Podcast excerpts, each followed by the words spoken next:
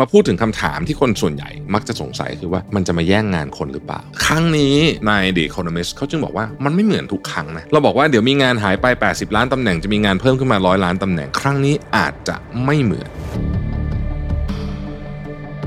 ตอนนี้สิ่งที่มันเกิดขึ้นในสังคมโลกแทบจะทุกภาคส่วนเลยโดยเฉพาะในกลุ่มที่เป็นติ้งแทงเนี่ยนะครับเขาก็กำลังถกเถียงกันอยู่ว่ามันมันควรจะทำยังไงกับเรื่องนี้ดี เพราะว่ามันเป็นครั้งแรกที่เราแม้แต่กระทั่งคนสร้างที่บอกก็ยังไม่รู้เลยว่ามันจะไปสุดที่ไหนผมคิดว่าตอนนี้ทุกคนน่าจะใส่ใจกับประเด็นนี้พอสมควร เพราะมันจะกระทบทุกคนในอนาคตแน่นอน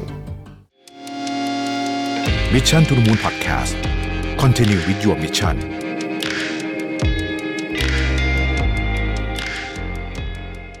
สวัสดีครับยินดีต้อนรับเข้าสู่ Mission to the Moon Podcast นะครับคุณอยู่กับโรเวทหานุสาหะครับ The Economist ฉบับล่าสุดน่าสนใจมากนะครับวันนี้ผมจะมาชวนท่านผู้ชมท่านผู้ฟัง ชวนกันคิดไปว่าเรื่องนี้เนี่ย มันจะส่งผลกระทบต่อสังคมวงกว้างอย่างไรบ้างนะครับ The Economist เนี่ยแน่นอนเป็นหนึ่งในต้องบอกว่าเป็น Publisher ที่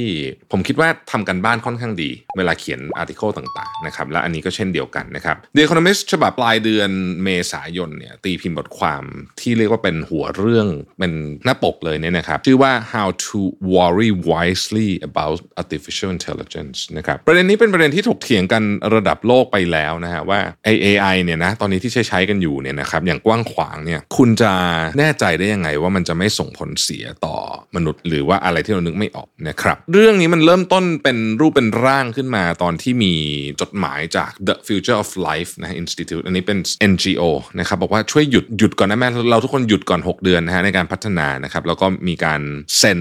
endorse นะฮะในหลายคนรวมถึงอีลอนมัสด้วยแต่ว่าตอนหลังเนี่ยมันก็มีข่าวว่าอีลอนมัสเองก็ไปซุ่มพัฒนา AI ของตัวเองอยู่เหมือนกัน เอาเป็นว่าถ้าตัดอีลอนมัสออกไปนะฮะมีคนคอนเซิร์นเรื่องนี้เยอะมากเลย ทีนี้เวลาเราพูดถึง AI เนี่ยมันใหญ่มาก เพราะฉะนั้นเรามาพูดถึงตัวที่เราคุ้นกันก่อนดีกว่านะครับนั่นก็คือ large language models นะครับหรือว่า LLMS LLMS นี่ก็คือพวก Chat GPT อะไรพวกนี้เป็นต้น คือต้องบอกว่าณวันนี้เนี่ยนะฮะถ้าใครไปฟัง Chief Scientist ของ OpenAI หรือตัว CEO ของเขาเองเนี่ยเราจะรู้เลยว่าเขาเองอะก็ยังประหลาดใจกับความสามารถของมัน เมื่อมันถูกปล่อยออกมาจริง ๆ แล้วนะครับ AI ตอนที่มันถูกคอนเทนอยู่ในบริษัทเนี่ยมันก็มีความสามารถประมาณหนึ่ง แต่ว่าตอนนี้หลังจากที่มันถูกปล่อยออกมาแล้วเนี่ยนะฮะแม้กระทั่งคน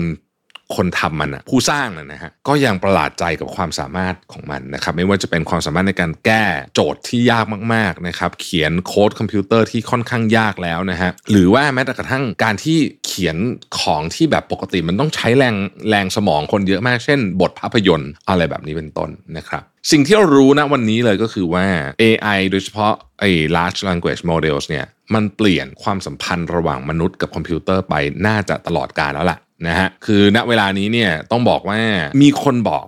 ว่าจริง ๆ AI เนี่ยหลังจากนี้เนี่ยมันจะช่วยในการแก้ปัญหาหลายอย่างของมนุษย์ เช่น เราเคยใช้เวลา 15 ปีในการออกยาตัวใหม่ AI เนี่ยจะลดเวลาพวกนั้นอย่างมโหฬารเลยอาจจะเหลือแค่ปีเดียว เราเคยไม่มีโมเดลในการแก้เรื่อง climate change ในลักษณะที่ทำแลบทั้งโลกพร้อมกันเนี่ย AI ก็จะช่วยเรื่องนี้นะครับ เรา บางทีมีความซับซ้อนของเรื่องบางอย่าง เช่นโรงงานปรมาณูมันก็จะมีที่เรื่องที่ซับซ้อนและเรื่องหลายอย่างก็เป็นความกังวลเราจะสร้างอะไรแบบนี้นะฮะโรงงานนิวเคลียร์นะฮะ AI ก็จะมาช่วยนะครับอย่างไรก็ดีเนี่ยนะครับอันนั้นคือฝ้าของคนที่มองบวก คนที่มองลบก็จะรู้สึกว่าเฮ้ยไอ AI เนี่ยมันจะเป็นจุดจบของมนุษยชาติหรือเปล่า เพราะเป็นครั้งแรกในโลกนี้ที่เรามีของที่ไม่ใช่คนที่ฉลาดพอๆ หรืออาจจะกว่าเราด้วยซ้ำในบางเรื่อง ถ้ามองเป็นงาน ที่เฉพาะเจาะจงไปเนี่ยเราอาจจะบอกได้เลยว่า AI เนี่ยฉลาดกว่าเรา แต่ว่าวันนี้เรายังไม่ถึง AGI นะครับ ซึ่งอันนั้นเป็นอีกเรื่องหนึ่งวันนี้เราจะไม่พูดถึงเรื่องนั้นนะฮะโอเค ทีนี้ตอนนี้สิ่งที่มันเกิดขึ้นในสังคมโลกแทบจะทุกภาคส่วนเลยโดยเฉพาะในกลุ่มที่เป็นติ้งแทงเนี่ยนะครับเขาก็กำลังถกเถียงกันอยู่ว่ามันมันควรจะทำยังไงกับเรื่องนี้ดี เพราะว่า มันเป็นครั้งแรกที่เราแม้แต่กระทั่งคนสร้างที่บอกก็ยังไม่รู้เลยว่ามันจะไปสุดที่ไหนไอ้ของพวกนี้เนี่ยนะครับเวลาเขาถกเถียงกันเนี่ยเขาก็มองในหลาย ๆ แง่มุม ว่ามันมีทั้งด้านที่ดีและด้านที่ไม่ดี เรามาดูตัว ประวัติศาสตร์ของระยะสั้นของ Chat GPT ซึ่งเป็น AI ที่คนใช้เยอะที่สุดวันนี้เนี่ยนะฮะ Chat GPT เนี่ยออกมาในเดือนพฤศจิกายนปี 2022 นะครับก็คือเพิ่งประมาณ 6 เดือนที่แล้วนี่เองนะฮะภายในสัปดาห์เดียวนะครับมีคนใช้ล้านคน ภายใน 2 เดือนมีคนใช้ 100 ล้านคน และมันถูกใช้ในของเยอะมากๆเลยตั้งแต่งานตีสิสในมหาวิทยาลัยนะฮะเขียน wedding speech คนก็ใช้เขียนหนังสือเขียนบทละคร เขียนสคริปต์พอดแคสต์แก้ไขโค้ดนะครับช่วยในเรื่องของงานวิจัยนะฮะมีคนเอาไปใช้รักษาคนอะไรเต็มไปหมดเลยนะครับ ซึ่ง usage ของมันนะวันนี้เนี่ยแม้ว่ายังจำกัดอยู่เพียงแค่เป็นตัวอักษรอยู่เนี่ยนะครับ ก็เยอะมากๆแล้ว แต่มันก็มีผลที่ออกมาแบบประหลาดประหลาดเหมือนกันนะครับ เช่นคำตอบที่ผิดไปเลย บางอันเขาบอกว่าเป็น outright fabrications คือแบบมั่วเลยนะฮะ ก็มีนะครับ หรือบางทีก็มีคำแนะนำประหลาดประหลาดเช่นมันมันเคยมีข่าวอันหนึ่งที่ไอ้ Chat GPT เนี่ย คือมันมีเขาไปคุยกับ Chat GPT เรื่องความสัมพันธ์เรื่องนู้นเรื่องนี้แล้วก็ Chat GPT ก็บอกว่าคุณน่าจะหย่ากับภรรยานะอะไรแบบนี้เป็นต้น แล้วรู้สึกไอ้คนนั้นก็ทำจริง ๆ ด้วยนะคือมันมันมีอะไรที่แบบชวนเชื่อได้ขนาดนั้นอ่าใช้คำนี้แล้วกันนะครับเพราะฉะนั้นเนี่ยสิ่งที่มันจะเกิดขึ้นนะครับซึ่งมันก่อนเนี่ยก็มีหลายคนออกมาพูดประเด็นนี้ว่า มันอาจจะทำให้มนุษย์เนี่ย lost touch กับ reality คือเราอาจจะ ถ้าเราคุยกับมันเยอะมาก แล้วมันพาเราไปไหนก็ไม่รู้เนี่ยนะครับโดยที่เหมือนเหมือนคุณคุยกับใครสักคนหนึ่งอะ่ะเหมือนแบบสมมตินะสมมติอันนี้คือเป็นตัวอย่างที่ผมยกขึ้นมาเองแต่อาจจะไกลนิดนึงเป็นแบบเจ้าลัทธิอะนะฮะคุณคุยกับเขาแป๊บนึงอะ่ะบางทีเดี๋ยวคุณก็เชื่อเขาละทั้งที่จริงๆเนี่ยมันอาจจะไม่ได้ based on เรื่องโลกจริง ๆ ก็ได้นะครับเพราะฉะนั้นเนี่ย concern ก็มีเยอะมากนะครับเนี่ยก็เลยเป็นสาเหตุที่ตอนนี้นะครับสังคมโดยเฉพาะคนที่อยู่ในแวดวงเทคโนโลยีเนี่ยบอกว่าเฮ้ยเรามาหยุดคิดกันสักแป๊บหนึ่งไหมว่าเราจะเอาไงกับมันต่อดี เพราะตอนนี้มันยังไม่มีมาตรการควบคุม ใด ๆ นะครับ อ้าวทีนี้หยุดเรื่องมาตรการควบคุมไว้ก่อน เดี๋ยวจะคุยเรื่องนี้ในตอนท้าย แต่ว่ามาพูดถึงคำถามที่คนส่วนใหญ่มักจะสงสัยคือว่า เฮ้ย มันจะมาแย่งงานคนหรือเปล่า ถ้าเราไปดูในอดีตนะครับ เวลามีเครื่องจักรใหม่ ๆ มานะฮะ เราใช้คำว่าเครื่องจักรเนี่ยนะฮะ ก็ไม่ได้หมายถึงเครื่องจักรอย่างเดียวแต่ว่าจักรกลแล้วกันนะ ไอไอเดียที่ว่าจักรกลใหม่ ๆ มา แล้วมันจะมาแย่งงานคนเนี่ยอันนี้ไม่ใช่ไอเดียใหม่นะฮะเพราะว่าทุกครั้งที่มีอะไรใหม่มา ก็จะมีความ feel แบบนี้เกิดขึ้น แต่ในอดีตที่ผ่านมาเนี่ยนะครับงานที่ถูกแย่งไปแล้วกันเนี่ยนะฮะก็จะถูกทดแทนโดยงานใหม่นะครับเพราะว่าไอจักรกลพวกนี้เนี่ยมันก็จะต้องการคนมาทำอะไรเป็นเป็น action ใหม่ อย่างไรก็ดี ในครั้งนี้มีหลายคนนะครับมองว่า AI เนี่ยมันจะมาแทนงานที่คือปกติมันจะมาแทนสิ่งที่เรียกว่าเป็น unskilled work คืองานที่ใช้จะจะพูดอย่างนี้ก็ก็ได้นะคือใช้แรงเยอะๆนะครับอาจจะไม่ได้ใช้ความคิดเยอะมากเท่าไหร่อาจจะไม่ได้ต้องวิเคราะห์มาก แต่เราเห็นแล้วว่าไอ้พวก AI ล็อตเนี้ยนะฮะจากกลล็อตเนี้ยมันจะมาแทน skill worker หรือเรียกว่า white collar workers ก็ได้ หลายคนคาดการณ์ถึงขนาดที่ว่าจะมาแทนงานในออฟฟิศ 70%นะครับ ไล่ตั้งแต่กฎหมายบัญชี งาน marketing ไปจนถึงผู้บริหารแม้แต่กระทั่ง CEO เองก็อาจจะไม่ได้ถูกเว้นจากเรื่องนี้ด้วยซ้ำนะฮะ มาแทนเรื่องของนักวิเคราะห์การลงทุน trader หรือแม้แต่กระทั่งคนเขียนโค้ดนะฮะ เพราะฉะนั้นเนี่ยครั้งนี้ใน The Economist เขาจึงบอกว่ามันไม่เหมือนทุกครั้งนะ ที่เราบอกว่าเดี๋ยวมีงานหายไป 80 ล้านตำแหน่งจะมีงานเพิ่มขึ้นมาร้อยล้านตำแหน่ง ครั้งนี้อาจจะไม่เหมือนนะครับมันมีเซอร์เวยหนึ่งที่ไปคุยกับคนที่ทำเป็น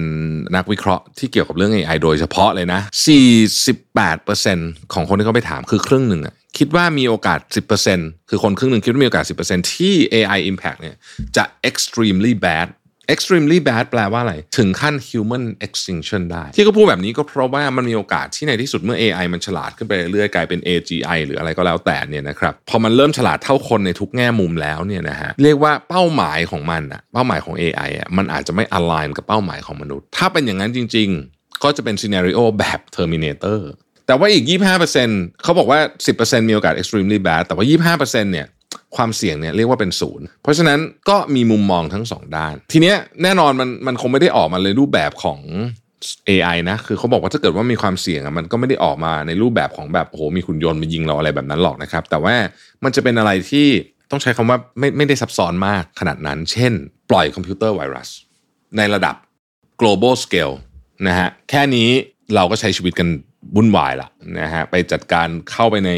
บัญชีธนาคารอะไรแบบนี้อารมณ์ feel นั้นน่ะนึกออกไหมฮะแค่นี้ก็เละมากแล้วนะครับอย่างไรก็ดีเนี่ยเขาก็บอกว่าโอเค เพราะฉะนั้นเนี่ยถ้าเรามองในมุมแบบนี้เนี่ยมันก็จะต้องมี regulation นะฮะคนจำนวนมากที่เขาไปถามมาใน survey เนี่ยก็บอกว่าเออจริง ๆ มันก็ต้องมี regulation เหมือนกันนะไม่งั้นเนี่ยมันจะเละไปหมดเลยเนี่ยนะครับซึ่งตอนนี้เนี่ยนะครับยุโรปเริ่มละยุโรปนี่เป็น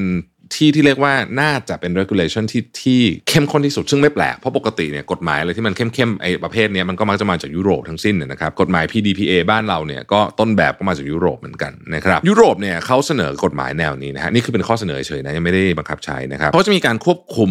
ความเข้มข้นตามระดับของ AI ในแต่ละประเภท AI อะไรก็ตามที่มันกระทบกับผู้คนเยอะๆ เช่น AI ที่ใช้ควบคุมเมือง อะไรแบบนี้อันเนี้ยก็จะควบคุมเข้ม ไอ้ประเภทที่ไม่ได้กระทบอะไรกับผู้คนเยอะเช่น Music Recommendation เหมือน Spotify Netflix อะไรพวกนี้ก็เอาไปปล่อยไปเลยนะฮะ กลางๆนะครับที่มันมีโอกาสที่จะกระทบกับผู้คนเหมือนกันแต่จจะไม่ใช่ในวงกว้าง อาจจะเป็นรถยนต์ขับเองแบบนี้เป็นต้นนะครับ บางอย่างอาจจะห้ามไปเลยนะฮะห้ามเลย เช่น Remote Biometrics แบบนี้อาจจะต้องถูกแบนเลยนะฮะอันนี้คือที่ยุโรปนะครับ บางประเทศยกตัวอย่างเช่นที่อังกฤษเขาก็บอกว่าแนวทางมันจะไปทาง light touch มากกว่า light touch ก็คือควบคุมแต่ไม่ไม่ไม่ดูเดือด นะครับเพราะว่าอังกฤษเองเนี่ยเขาก็มีแผนนะบอกว่าเขาก็อยากจะเป็น AI super power เหมือนกันในขณะเดียวกันสหรัฐอเมริกาเองก็เช่นเดียวกันว่า ถ้ากฎหมายมันเข้มจนจนเกินไปเนี่ยนะฮะมันก็อาจจะทำคือถ้ากฎหมายเขาเข้ม แต่คนอื่นไม่เข้ม คนอื่นก็พัฒนาเร็วอ่าแล้วมันก็จะมีเรื่องของความขัดแย้งในมุมนี้อยู่ด้วยนะครับแต่ทุกคนเห็นด้วยว่ามันต้องมีการควบคุมอะไรบางอย่าง หลายรัฐบาลก็เสนอว่าเฮ้ยหรือว่าเราจะทำอารมณ์คล้าย ๆ กับเวลาควบคุมการออกยาใหม่ ก็คือจะต้องมีแบบขั้นตอนนะนึกออกไหมทำใน research lab เสร็จแล้วก็ไป test กับคนกลุ่มหนึ่งเอฟเฟกเป็นยังไง แล้วก็ค่อยออกมานะฮะในขณะเดียวกันจีนก็จะไม่ได้พูดประเด็นนี้เยอะ แล้วนั่นก็เป็นสาเหตุที่ทำให้อเมริกาเองก็ไม่กล้าจะ impose ไอ้ regulation ที่หนักมาก เพราะรู้ว่า AI เนี่ยยิ่งคุณปล่อยมัน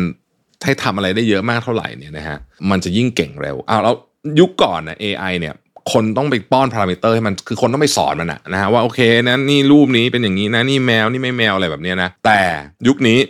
ยุคตอนนี้นะฮะไม่ต้องสอนอะไรมันเยอะแล้วนะครับเพราะว่าไปเอาข้อมูลจากอินเทอร์เน็ตได้ มันก็จะมีข้อมูล information ที่ค่อนข้างครบถ้วนจากอินเทอร์เน็ตอย่างไรก็ดีนะครับ อย่างไรก็ดีเนี่ยข้อ concern ของ AI เนี่ยจริง ๆ แล้วมีเยอะมากนะครับถ้าเราเอาที่เราเห็นวันนี้เลยนะหนึ่งเรื่องลิขสิทธิ์คนพูดเยอะมากนะครับสองเรื่อง bias เพราะว่าไม่รู้ว่ามันเอาข้อมูลมาจากที่ไหนบ้าง เราก็ไป trace ตามไม่ได้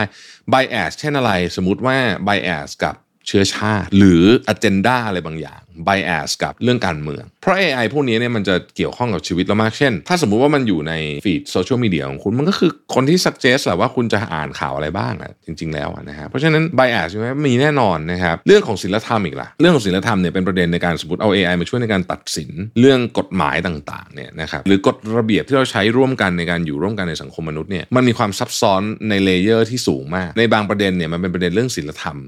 ที่ก็ไม่รู้เหมือนกันว่ามันจะออกมาเป็นยังไงในเชิงของ AI นะครับหรือแม้แต่กระทั่งว่าถ้ามันมีอัลกอริทึมอย่างที่ผมเคยเล่าให้ฟังในพอดแคสต์นานมากแล้วว่าเฮ้ยสมมติคุณมีรถยนต์ขับเองอะนะแล้วในนั้นมันมีอัลกอริทึมอยู่เนี่ยเวลามันจะเกิดอุบัติเหตุหรือมีเหตุการณ์ไม่คาดฝันเนี่ยทุกอย่างมันจะถูกคิดไว้แล้วนะว่ามันจะต้องเลือกไปชนใคร สมมติมันจะต้องชนใครสักคนหนึ่งเพื่อให้เจ้าของรถรอดอะไรอย่างเงี้ยมันเป็น territory ใหม่นะของมนุษย์เลยนะฮะเพราะฉะนั้นเนี่ย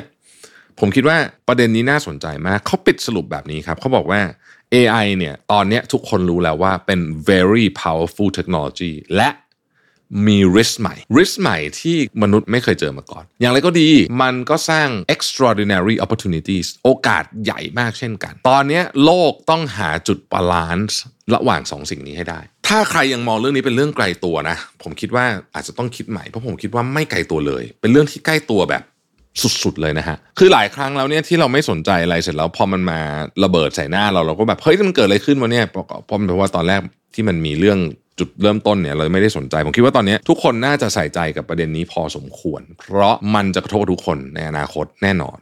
นะครับ นี่ก็คือบทความจาก The Economist นะครับฉบับล่าสุดนะครับ How to worry wisely about artificial intelligence เรื่องนี้ถกเถียงกันได้เยอะมาก แล้วผมว่าเป็นการสนทนาที่มันมาก แต่สิ่งที่ผมรู้สึกจริงเป็นการปิดท้ายนะครับ ตอนนี้ผมเจอใครก็ตามไม่ว่าจะอายุเท่าไหร่ก็ตามเนี่ยนะฮะวันก่อนก็ไปกินข้าวกับผู้หลักผู้ใหญ่มาเนี่ยนะฮะทุกคนใช้ Chat GPT หมด จริง ๆ ที่คุยบนโต๊ะนั้นใช้หมดเลยนะฮะใช้เยอะด้วยนะฮะก็น่าสนใจ น่าสนใจว่าเป็นเทคโนโลยี adaptation ที่เร็ว แล้วก็ไม่ได้เกี่ยวกับเรื่องอายุซะทีเดียว โอเคนะครับ ขอบคุณที่ติดตาม Mission to the Moon นะครับท่านผู้ชมช่วยฟังทุกคนนะฮะ แล้วก็ฝากกดไลค์กด subscribe กดแชร์ให้เราด้วยนะครับ เพราะว่าตอนนี้ YouTube algorithm ซึ่งก็เป็น AI เหมือนกันเนี่ยนะมันโหดมากนะฮะ ยังไงรบกวนด้วยนะครับ ใครมาคอมมงคอมเมนต์เนี่ยก็จะช่วยเราได้เป็นอย่างมากเลยทีเดียวนะครับขอบคุณและสวัสดีครับพรุ่งนี้พบกันครับ Mission to the Moon Podcast Continue with your mission